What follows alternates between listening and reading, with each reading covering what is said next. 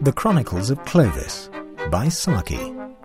Read by Richard Crowest. The Matchmaker. The grill room clock struck eleven with the respectful unobtrusiveness of one whose mission in life is to be ignored. When the flight of time should really have rendered abstinence and migration imperative, the lighting apparatus would signal the fact in the usual way.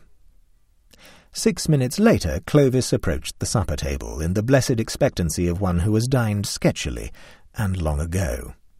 I'm starving, he announced, making an effort to sit down gracefully and read the menu at the same time. So I gathered, said his host, from the fact that you were nearly punctual. I ought to have told you that I'm a food reformer. I've ordered two bowls of bread and milk and some health biscuits. I hope you don't mind. Clovis pretended afterwards that he didn't go white above the collar line for the fraction of a second. All the same, he said, you ought not to joke about such things. There really are such people. I've known people who've met them.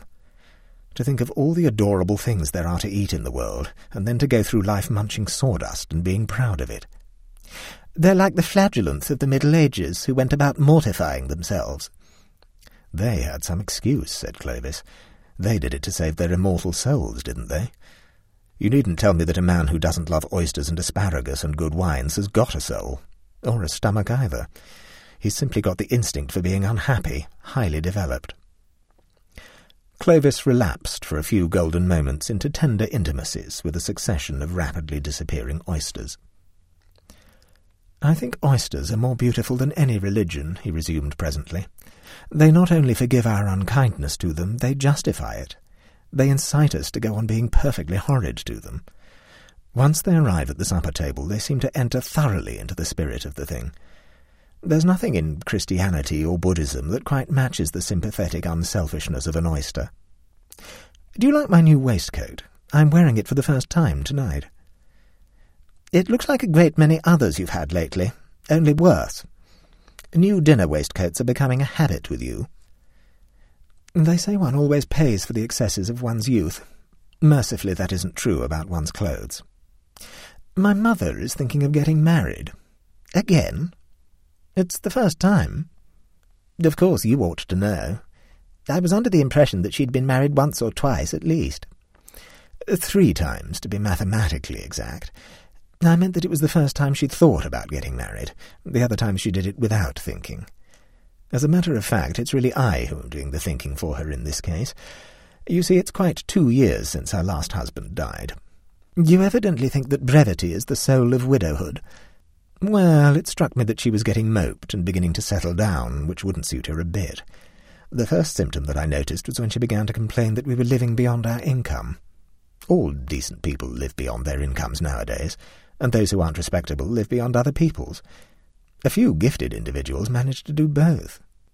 It's hardly so much a gift as an industry. The crisis came, returned Clovis, when she suddenly started the theory that late hours were bad for one, and wanted me to be in by one o'clock every night. Imagine that sort of thing for me, who was eighteen on my last birthday. On your two last birthdays, to be mathematically exact. Oh, well, that's not my fault. I'm not going to arrive at nineteen as long as my mother remains at thirty-seven. One must have some regard for appearances. Perhaps your mother would age a little in the process of settling down. That's the last thing she'd think of. Feminine reformations always start in on the failings of other people. That's why I was so keen on the husband idea. Did you go so far as to select the gentleman, or did you merely throw out a general idea and trust to the force of suggestion? If one wants a thing done in a hurry, one must see to it oneself. I found a military Johnny hanging around on a loose end at the club and took him home to lunch once or twice. He'd spent most of his life on the Indian frontier, building roads and relieving famines and minimizing earthquakes and all that sort of thing that one does do on frontiers. He could talk sense to a peevish cobra in fifteen native languages, and probably knew what to do if you found a rogue elephant on your croquet lawn. But he was shy and diffident with women. I told my mother privately that he was an absolute woman-hater, so, of course, she laid herself out to flirt all she knew, which isn't a little. And was the gentleman responsive? I hear he told someone at the club that he was looking out for a colonial job with plenty of hard work for a young friend of his, so I gather that he has some idea of marrying into the family. You seem destined to be the victim of the Reformation after all. Clovis wiped the trace of Turkish coffee and the beginnings of a smile from his lips, and slowly lowered his dexter eyelid, which, being interpreted, probably meant, I don't think.